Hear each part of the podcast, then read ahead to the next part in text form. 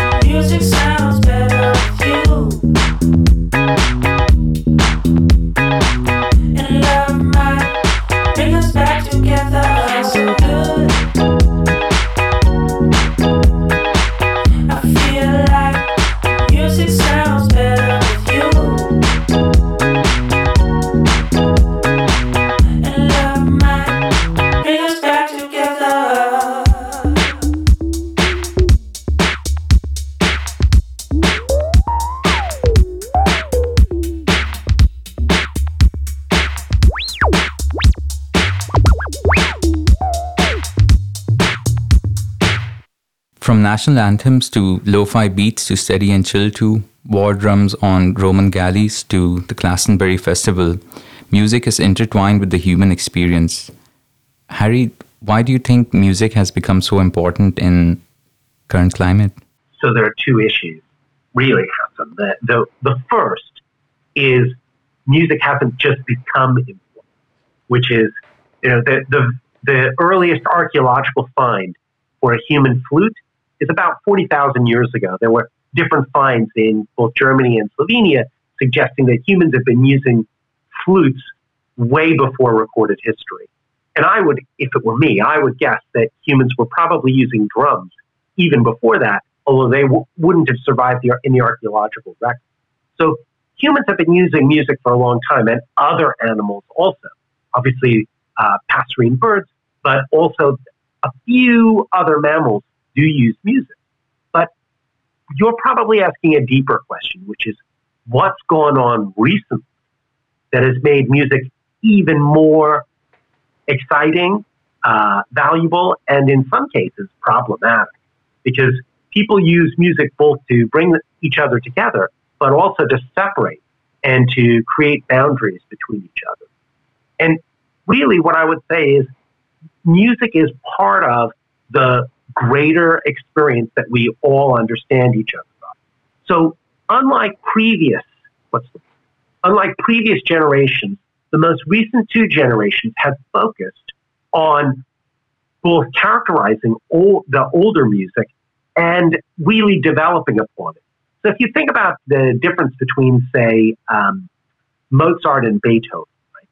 So, Mozart was he well, arguably the best ever, right? But he was really the master of his craft at the time. He really didn't change music in the 1700s. Whereas if you compare that with, say, Beethoven, there's a whole new idea, right? When Beethoven comes on the scene, he kicks off romanticism.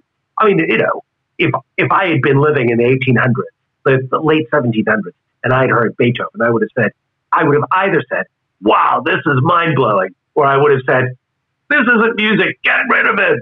And this idea of different generations using music in different ways and some reinforcing and building or brewing toward new opportunities often is based on both political changes, but also uh, instrumental changes.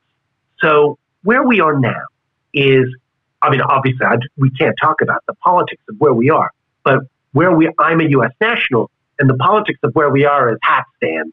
You know, it's what are we, what's going on? Holy cow, guys, get a grip.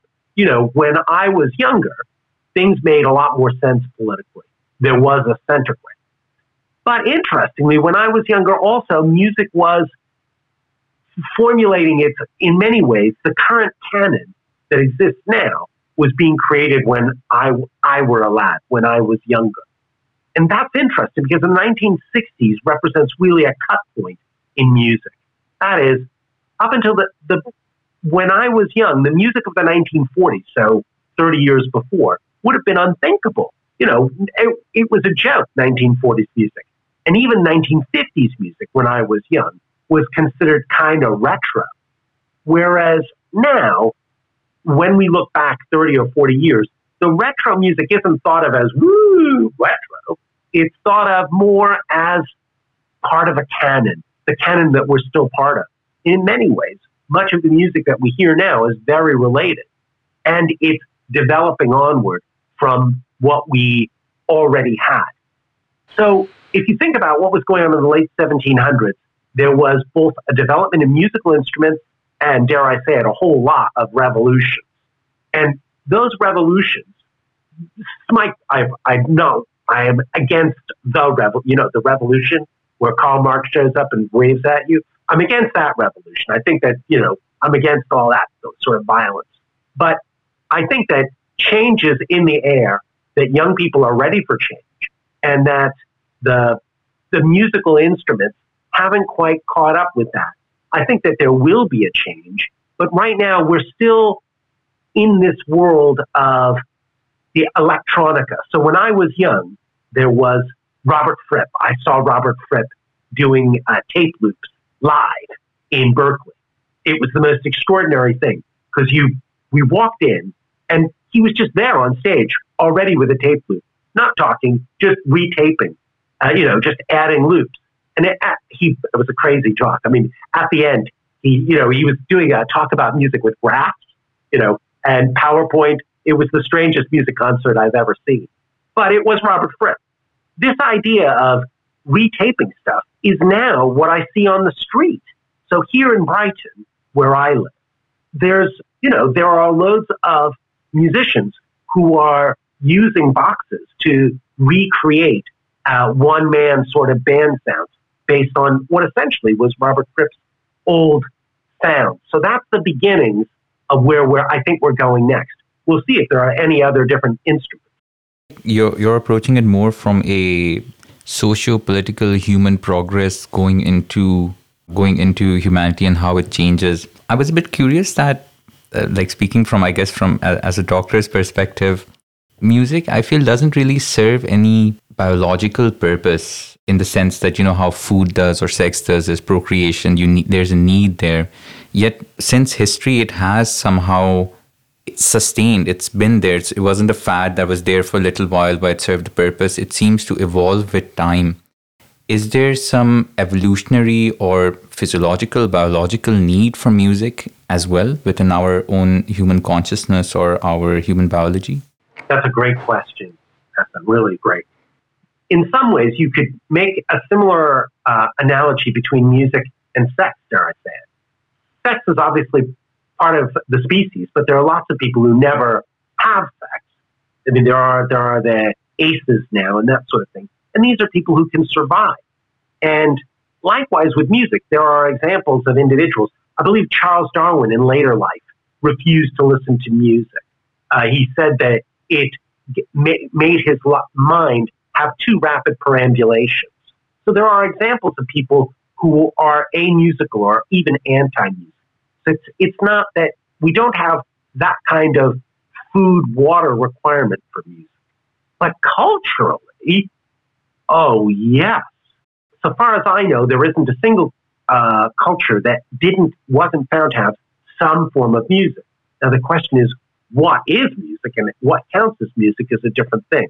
So there are tribes in uh, the Amazon who um, have music, which for to our ears would not I mean it wouldn't sound Western at all. It would sound more like a conversation.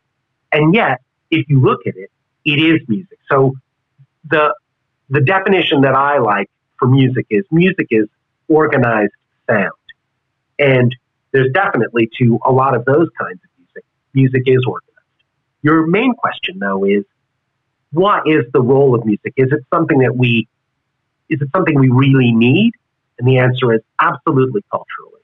So there are cultures, if the power of music is obvious, you know, it has so many benefits in terms of uh, how it's potentially used for health benefits, it's used for societal interaction, it's used for all those social territory things with group coherence that I was talking about, building groups up and making people coordinate their actions. So it's, it's really important in that way. But it's not the, in the same it's not in the same league as food and water. It's not something that's essential for the individual, Although we have a unique perspective now. So if you think about it, what we can do with music is we can play music to engage and change our own emotions, which, you know, the idea of having recorded music 150 years ago, that would have been that would have been viewed as science fiction and utopia. And yet now we have music on tap, almost unthinkable in our advantage. It's really great. But it's interesting because it hasn't made society perfectly happy. Quite the opposite. We've become even more sort of blase about music. In the old days, having any access to music would have been considered great. I mean, obviously, you think about these uh, traditions of the British Victorian life, where the ladies would have to t- be taught piano so that they could be musical and entertained because music wasn't available for everyone. You know, concert halls were a special thing, and music wasn't, you know, music wasn't recorded. It had to be live.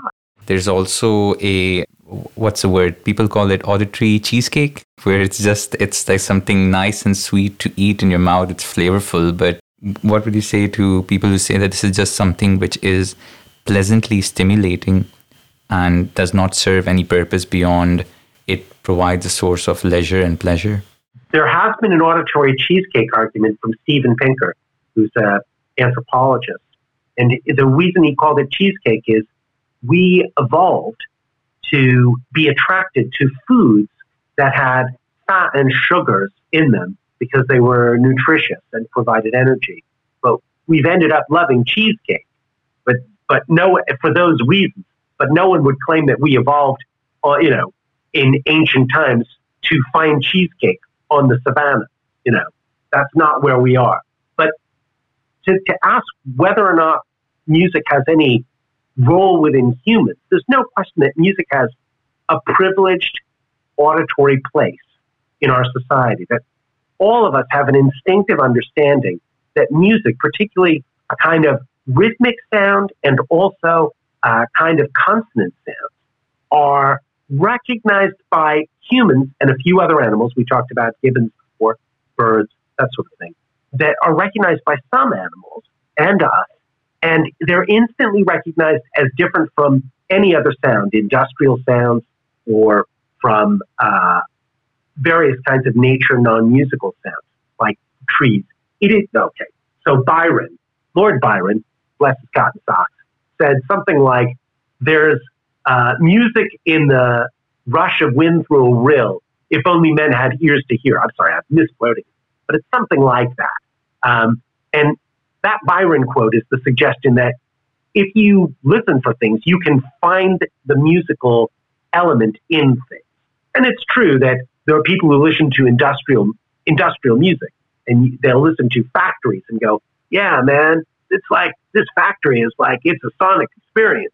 What I mean by this is that you and I can go on the street and we can tell if there is one person making music, like one street musician, quite a long ways away, and we can pick that out from amongst all of the other sounds. So somehow we, whether it's the auditory cheesecake or something, we have learned to recognize music as things with a regular pulse or a tone, which are consonant. And we've learned to recognize those and pick them out. And if I had to guess, this is now, I'm speculating, yeah? If I had to guess, I would say that it's part of our tonal or timbral needs. So the, the single most important thing I think for us as a group species, and remember, music is really about people and conversation and groups is you need to be able to recognize family members and outsiders. And from the very, very before, from before you were born, when you were in the womb, and we know this because people have interestingly placed microphones in women's uteri, as you would do if you're a scientist, we know that it's possible to hear people uh, from when you're in the womb. So you get used to your parents' voice and your siblings' voices uh, from before you're born. And so as soon as you're born, you're able to use complex structures to recognize the timbre. Sorry, what do you mean by timbre? Timbre is the structure of the frequencies of sound. So there's a big difference between, uh, say, the timbre of a saw, which is sort of a, a rough sound, versus the timbre of a flute, which is a very beautiful and sonorous and regular sound. And recognizing these mixtures, so every person's voice is in some ways unique, and recognizing those timbres of different people's voices, which we're all capable of doing, is really fundamental. And I think this is what I mean by both group coherence and empowerment, recognizing when you are part of the region you're supposed to be in. Whether that was always meant to be musical or whether it is auditory cheesecake, a side effect of learning to recognize voices, is tricky to say. But for what it's worth, my little friends, the songbirds, would say that what's the difference? The songbirds basically understand that music, you know, voice, the musical voice and music are the same thing. We're going to go to our next song and we'll come back and we'll talk about why do we prefer certain genres over others? Is it all nature? Is there some nurture in there as well? Stay tuned and we'll be back.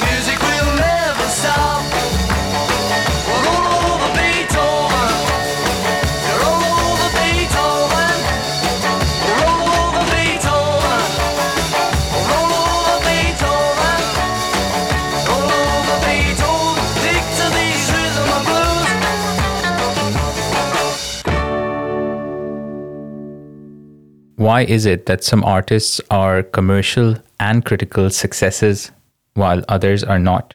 Is it the music itself they play or how easy it is to sell or market their sound? Rock and roll was this novel mixture between youth culture, musicians, and making money. And the people who made the money were often in Los Angeles and they were really interested in making money. And after Beatlemania hit the America in the early 19, early to mid 1960s, there was a need for an American response to this. And that response was the Monkees. And, uh, you know, uh, recently, uh, Mike Nesmith, who was in many ways the most musically pure member of the Monkees, recently came to pass, I'm sorry to say. The Monkees were brought in as an instant American answer to the Beatles. They were just, they advertised for them and said, make a group. And, you know, two of them weren't really musicians even. They were actors and they were meant to be good looking and kind of English, you know, and that was enough. The problem was that they disagreed with their producer. And eventually Mike Nesmith went on to do his own thing and broke up the group. The producer, being so frustrated with not being able to control his musical act, decided that he would create a musical act with hand drawn creatures.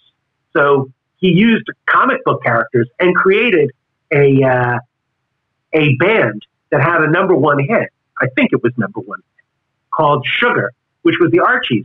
And there were no there were no inconvenient musicians in this. They they just had hired musicians for hire and a bunch of hand drawn people, you know, comic book characters. And that was a, a way of briefly making money off of music without even having to have, you know, musicians get any credit. Some of some of the bands, like like you said, it they reached like rock star status very fast within within a few within a few releases.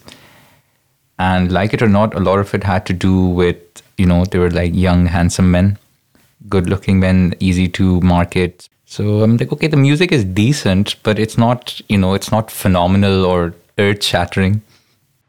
So, one of the big questions I think you're asking is Is there something to music's popularity that relates to music's excellence or goodness? Mm-hmm. And I think that's a really it's a troubling question and a deep question. And I'll give you two quick answers. The first is from my own experience in bands. So I was in four different bands, and there's no question that the first band that was the most popular I've ever been in was when I was young, and had the, I the band had only one member who actually knew how to play an instrument. The rest of us were just basically, you know, playing along, hoping, hanging on for dear life.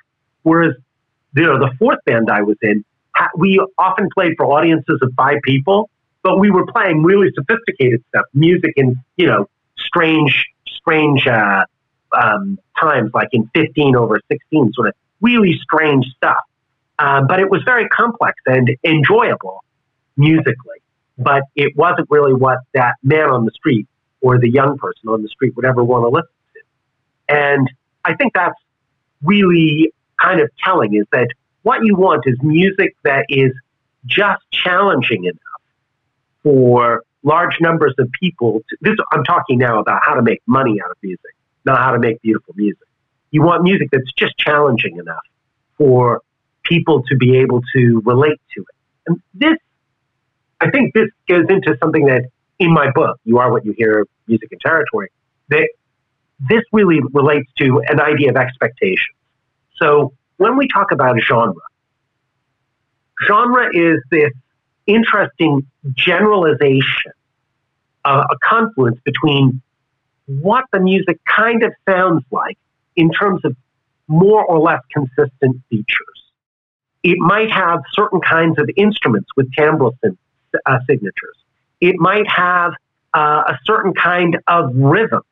So, for example, with the Andrews sisters, they they were playing eight to the beat, right? It's a very particular backbeat that they were playing uh, with this uh, boogie woogie from the 1940s. And that kind of sound was very recognizable, and they loved it. And for what it's worth, it is really beautiful when they sing like that uh, over that boogie woogie. So we've got uh, some musical things such as a certain kind of pulse. It might be fast, it might be slow. A certain kind of rhythm, it might be syncopated or not. Uh, we're talking about certain kinds of timbral signatures which are based on certain kinds of music. And of course, there uh, also would be, maybe there would be certain kinds of subjects. So if you're singing a country western song, it's going to be about my lover done left me, or you can take this job and put it where the sun never shines. You know, so there's certain consistencies that are recognizable. One of the things, in order to really discuss how genre works, I think we really have to talk about how categorization works. Do you mind if I we talked a little bit about categories? Most welcome. Most welcome. Sure. With categories, a traditional Aristotle character. Now we're talking about Aristotle. We've we've really lost the plot here. In an Aristotelian category, if you want to talk about what is a circle? It is a line with a consistent rotation around a specific point that's consistent. So the idea is every single aspect of a circle is always the same. So we have a definition of a circle where there are three or four properties and it's reliable. By contrast, there's another way of categorizing things. Rather than so, we could say, so how does that apply to music? Let's say that we said all country western music must be about, it must have a slide guitar and it must be about my girlfriend done left me. And that's not true. There are loads of examples where you'd say, oh, that's really country western music, but it doesn't fit into those, both of those exact categories. And this, this relates to something that linguists like Wittgenstein would call uh, family resemblances. That's the idea that let's say we have a bunch of criteria for what belongs in a particular category of music. It may be that if you have all of the criteria are satisfied, you'll have a central member, the perfect country and western song, right, that fits every one of those categories. But if you have something that fits only a few of them, it's still country western, but maybe an, a, a less central example. So the, the example I like to give is with breakfast. When we talk about breakfast, it's a, a meal that's given it's in the morning, and it often has eggs, bacon, that sort of thing, maybe a bit of cereal. But how do we make sense of the words? And we, we, we've seen these words before. Breakfast served all day. Well, uh, that violates breakfast. Or what about I had pizza for breakfast? Ooh, you know, that plainly violates another aspect. So you, you, it's the wrong kind of food. You breakfast all day is the wrong time of day. And you can imagine this. Imagine at six in the morning, two, two gentlemen uh, bump into one another over over in the countryside, over a lake where there's slowly steam is rising. One man is smoking a cigarette and he just looks at the other man and says, "Breakfast of champions." What does that mean? I mean, it, it does mean something, and yet it's not a meal. It's not. It's not a food. It, you know, but yet we understand that these things. Obviously, that's a joke. Breakfast of champions. But it's the idea that if you fulfill some aspects, some of the characteristics, you're in there. And so when we talk about, you know, your favorite music, so Hassan, what's your favorite? What's your favorite genre? So I would say melodic house is my is my favorite or go to. So what would you what would you say would make the category of melodic house? If I'm talking technically, I'd I'd need like a nice BPM. It'd be around 120. I'd want um, a lot of melodies in it. I'd want some kind of synth or some kind of instrument which evokes much more emotion. Great. So if you hear a song that kind of does that, but then drifts out of it briefly, so it violates some of your expectations, that's a way of, if you like, tickling people's interest. So you could play a piece of music that's absolutely reliable in your genre, and yet it might be a bit too typical. It might not thrill you it's the way people play with the rules that make bits of music more attractive. And so I'll give you the, the example of Quint, the perfect piece of music is, of course, the perfect piece of music would be a piece of music that has an absolutely regular pulse. It's going to be four to the beat, which is what we know about. It would have a melody where you only move one one note up or one note down at a time maybe it would be that it would always start on the on the downbeat on the one, and every phrase would end on the one. And we're talking, of course, about Twinkle Twinkle Little Star. Now, Twinkle Twinkle Little Star is the perfect piece of music. If you just go through all of the all of the traits of a piece of what makes good music, that's it. Yeah, and I, I don't know I, anyone over the age of yeah, I don't think I've ever seen Twinkle Twinkle Little Star as the you know top charting Billboard number one Absolutely. But watch a child. If you watch a two or three year old with Twinkle, Twinkle, Little Star, for them, it is top of the charts. And that's because there is some sort of fundamental, that the musicy bit of music is definitely incorporated in that little song, that simplistic song. But I would say that for us, we are more sophisticated. So we're looking for music that toys with our expectations more, that takes the, the rules and either bends them or even, so with mu- say with house music, would even create slightly new rules that were superior, if you like, that go above the old rules. This idea of sophistication is where you learn to have new and better tastes. It's the same thing with um, why people drink beer. I don't know. You know, some people like to drink beer, and beer is a very if you taste if you taste beer honestly, you would have to say it's kind of bitter. You know, it it's not the obvious thing that any 12 year old would, would drink. I mean, you could easily say, Ugh. but if you, com- if you compare that with lemonade, right? Lemonade, which is lemon, water, and sugar, right? Lemonade is obviously very attractive as a human drink. Yet, the last time I would willingly have drunk lemonade, you know, if you ask me, oh, what do you want to drink? It's not going to be lemonade, right? Whereas if you offer me a really nice beer, not a bad beer, but a nice beer, I would go, oh, yes, that's much more interesting. So my tastes have become more sophisticated, as have all, as have yours. All of us have, as we become adults, we have more, much more sophisticated tastes. Would it be fair to say that with time our tastes always evolve, or? Well, you're also what I would call, a, if you like, you're a professional with it. You're not, and you know, you're a professional within music in the sense that because you're a DJ, you spend a lot of time actually thinking about the musical genre itself, and uh, so it's much more likely that your tastes will evolve very quickly as you become very sophisticated and very knowledgeable about music, and even may get a little bit bored by music that other people still find really interesting.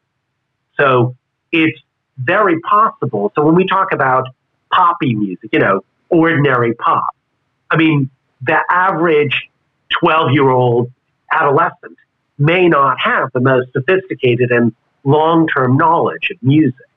Whereas you and I, especially you, if you're DJ, right? If you're a DJ, your knowledge of music would be quite comprehensive, and you may have actually overheard or heard too often certain really simple ideas that you would think, well, you know, I could do better than this. yeah, I think that's uh, that is on the money. So we've talked a bit about how our musical tastes evolved and certain features that we that we appreciate in music and how sometimes even though something is musically robust like twinkle twinkle little star it doesn't mean that even though it's geared it has that formula it doesn't necessarily make it your favorite music why, why do we want to listen to me- new music. If we do have a favorite song can we listen to it on repeat forever? Um, I, I feel for me maybe if, if i listen to a song thrice in a day the same song i'm like oh wow. I really love this song that uh, i heard it a few times. Like what really happens when we listen to mu- music and why do we want to?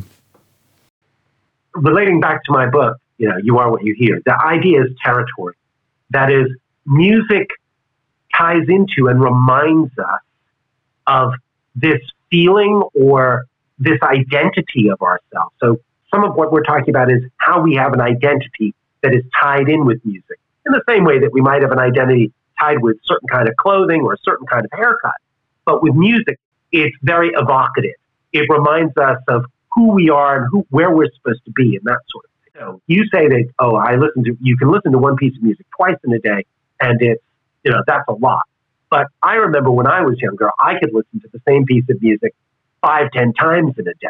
You know, that I would burn out old records, basically.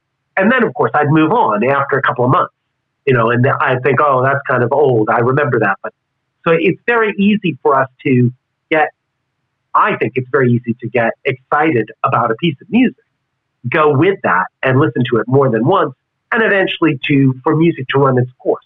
And when I say run its course, think about how many times you've listened to any song at all, like a hundred times. There are probably lots of songs that you've listened to a hundred times. Now think about how many poems or how many novels or how many movies you've watched a hundred times. Music is different from everything else. More than anything, music uh, survives repetition and really works well within repetition. I mean, if you're a DJ, I'm sure that there are certain songs that you've played a hundred times and you don't, you know, you probably aren't all that tired of. That you can still get something uh, after a repetition from music. And part of that is because music just goes straight under the radar and into that soft spot, which says, hey, this is about who I am. This is me. I, I like this place. It's time for our next song. This is I'm Losing My Edge by LCD Sound System. We'll be right back after this. Yeah, I'm losing my edge. I'm losing my edge. The kids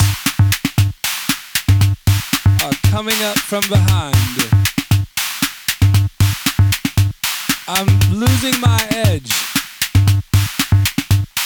I'm losing my edge to the kids from France and from London. But I was there. I was there in 1968. I was there at the first Can show in Cologne.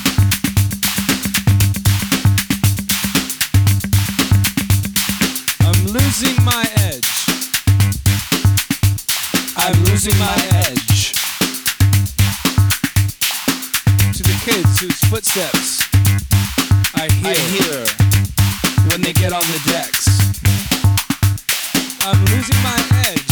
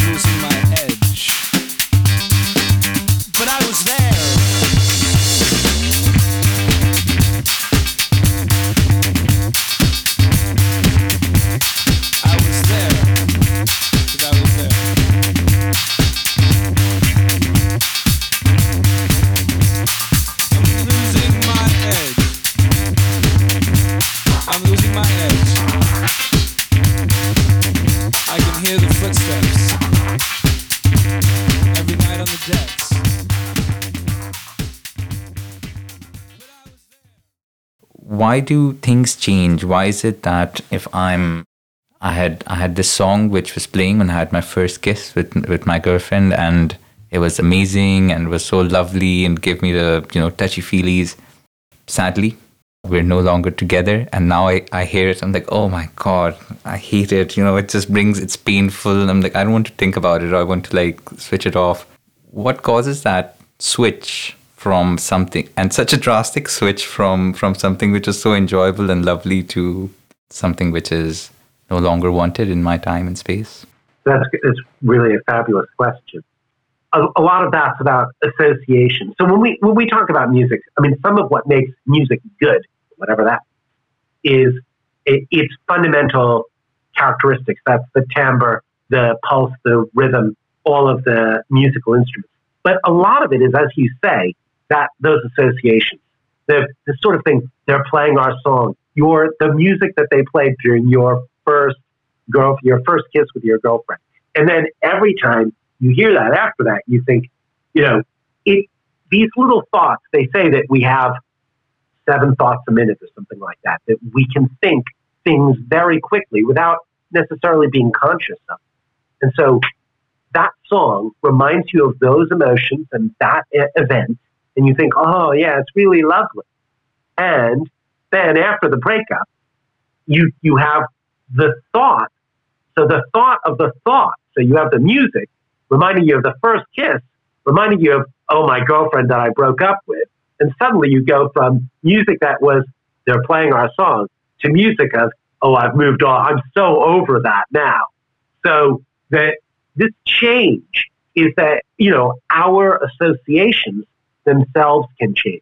But there is also ways of tiring out music as well. I mean, we do, we do seek the novel, the original, I mean, in many ways, the noradrenergic of our existence. what makes us curious and novelty seeking in the world. And we do look for new things that surprise us and maybe break with our expectations ever so slightly.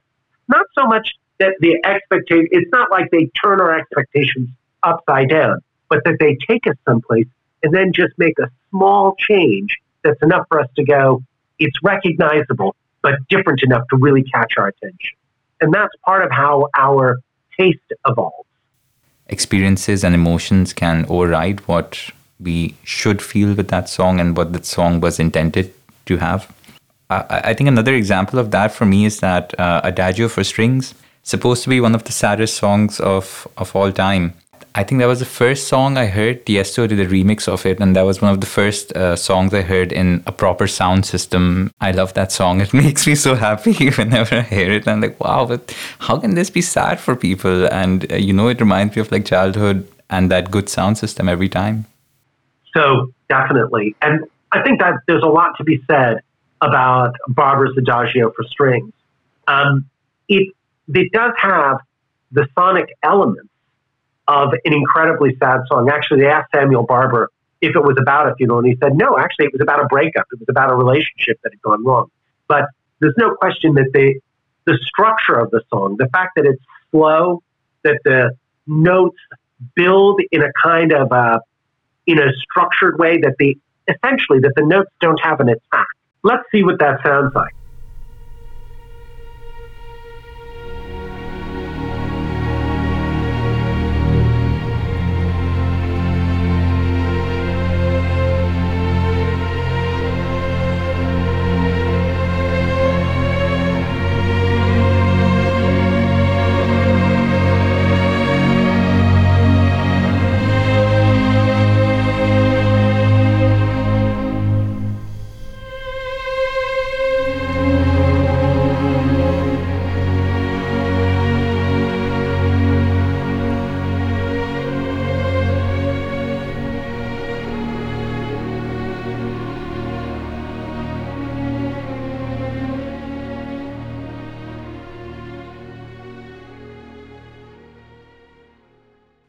It has those sweeping violins that just slowly build with a legato sense.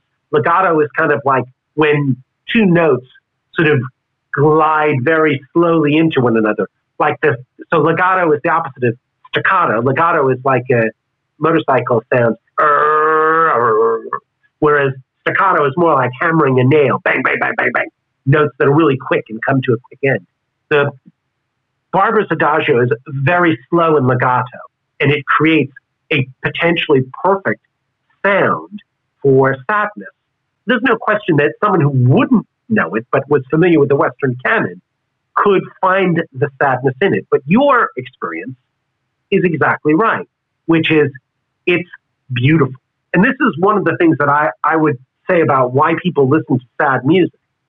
Music is fundamentally, I mean, the way we listen to it now, so it used to be all about churches and armies and ritual, but the way we listen to music now is very much about uh, leisure and the idea that people would listen to anything that's sad. I mean, why would you choose to spend your leisure time? Oh, I know, I'll be sad now. But people listen to sad music all the time.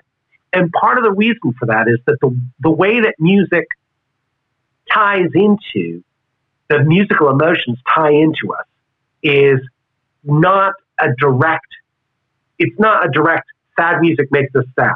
It, what I would say is that let's say that we, we believe that there's this territorial effect of music, that music either fits with what we expect in our own preferences or music doesn't. If music doesn't fit with our preferences, if, say, you're listening to music from a culture that you don't have any musical experience with, you may think, eh, what's this? Uh, you know, and you'll feel potentially weak or uh, offended or irritated. But let's say, for argument's sake, that the music does fit with what you expect, the kinds of music that you like to listen to, that you think are appropriate. At that point, the music can go in one of two ways. If the music happens to tap into an emotion which is appropriate to where you are now. already going with, it's going with an emotion you already have. You will start to follow the music. You might even entrain with the music. Sad music will make you sadder. But if you find that it's music that is within your territory and you think it's appropriate, but it's not where your emotions are now, then what the music will do is it will just empower you. It will maybe arouse you. It will make you feel confident. It will make you feel stronger. It will make you feel like, hey, this is a great country western music and I'm driving my car. I'm having a good time.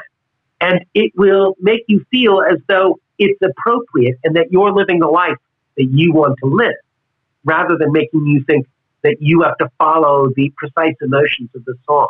It becomes just, I mean, in some ways, it's just auditory cheesecake. Definitely. We're nearing the end of our time together, so I'm keen to go to our next segment and talk about the power of music.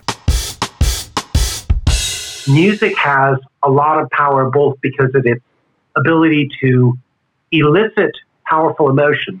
But as we said before, we talked about empower it literally empowers people to feel that they are in a place that they belong. So this again, this is group coherence. So in the song Old School Cylons, and I apologize, this is uh, Greyboy All Stars. I've cut out the beginning of it, and that may be something we can talk about as well. In that song, it's exactly the sort of song where you it elicits a place, a state of mind that for me is where I want to be. I think it'd be really good to hear that right now.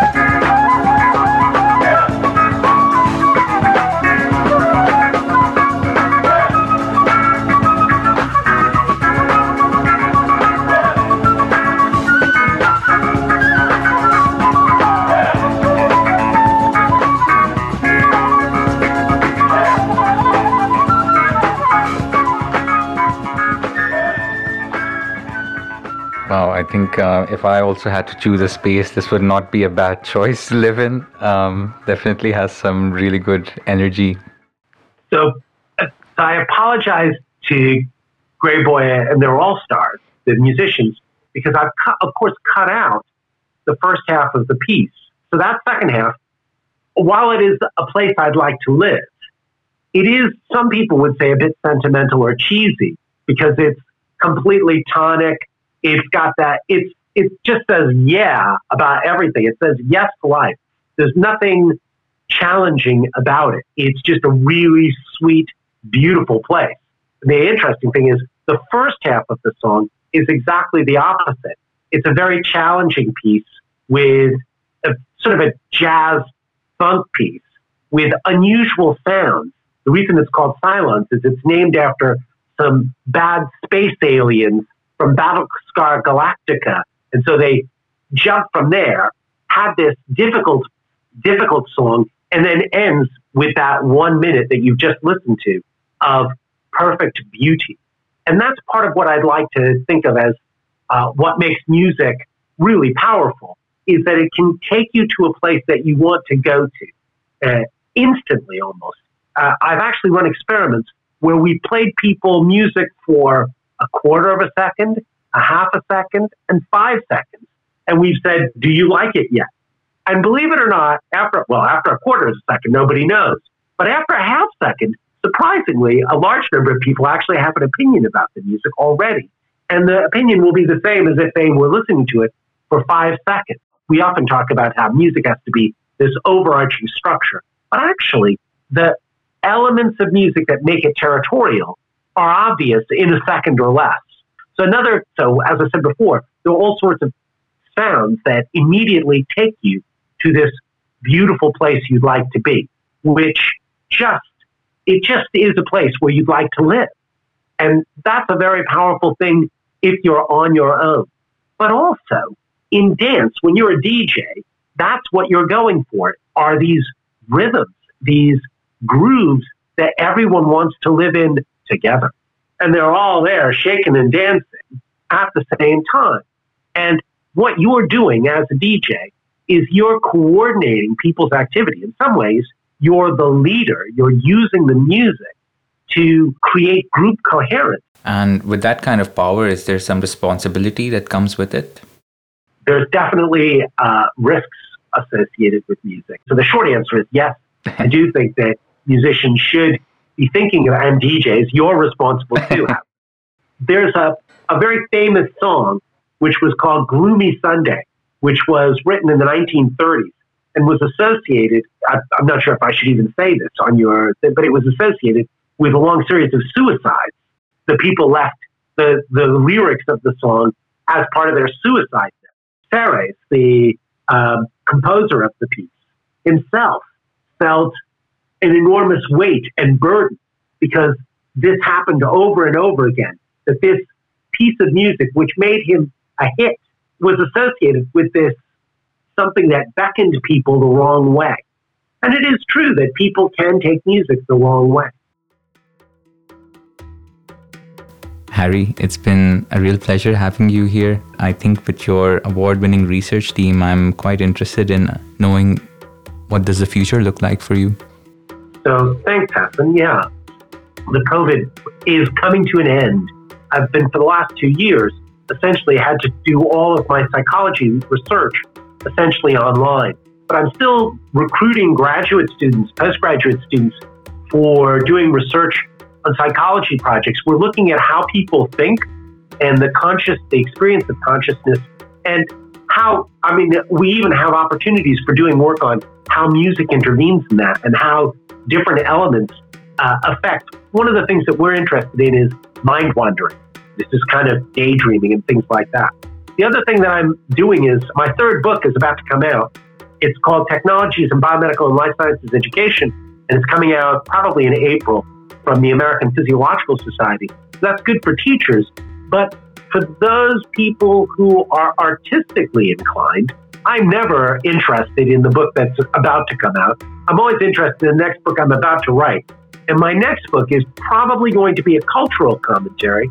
And what I'm looking for is a collaborator who's a very good cartoonist, somebody who does very clean, tidy cartoons and drawings to illustrate so that I can add a little bit, a sense of humor to what are otherwise quite difficult topics. I'm looking to collaborate with people who are sort of arty.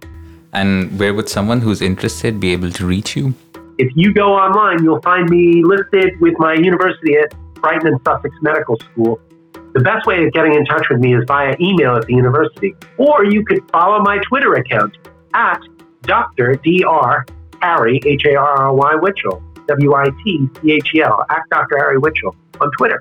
And if you like what we talked about today and you want to read Dr. Witchel's book, it's available on Amazon, and uh, Mr. Bezos will be happy to deliver it to your doorstep if you so wish. Jeff and I are like this. You know, we're really close. He's thinking about taking me with him on one of his space journeys. Not. If you enjoyed today's show, you can always give us some feedback. That's most welcome. You can find Nirvana Principle on Instagram. We're also on Twitter. If you have any guests you feel, any topics you want us to cover, that's also very welcome. Thank you for Melodic Distraction Radio for giving us this space to share our thoughts and interests with you.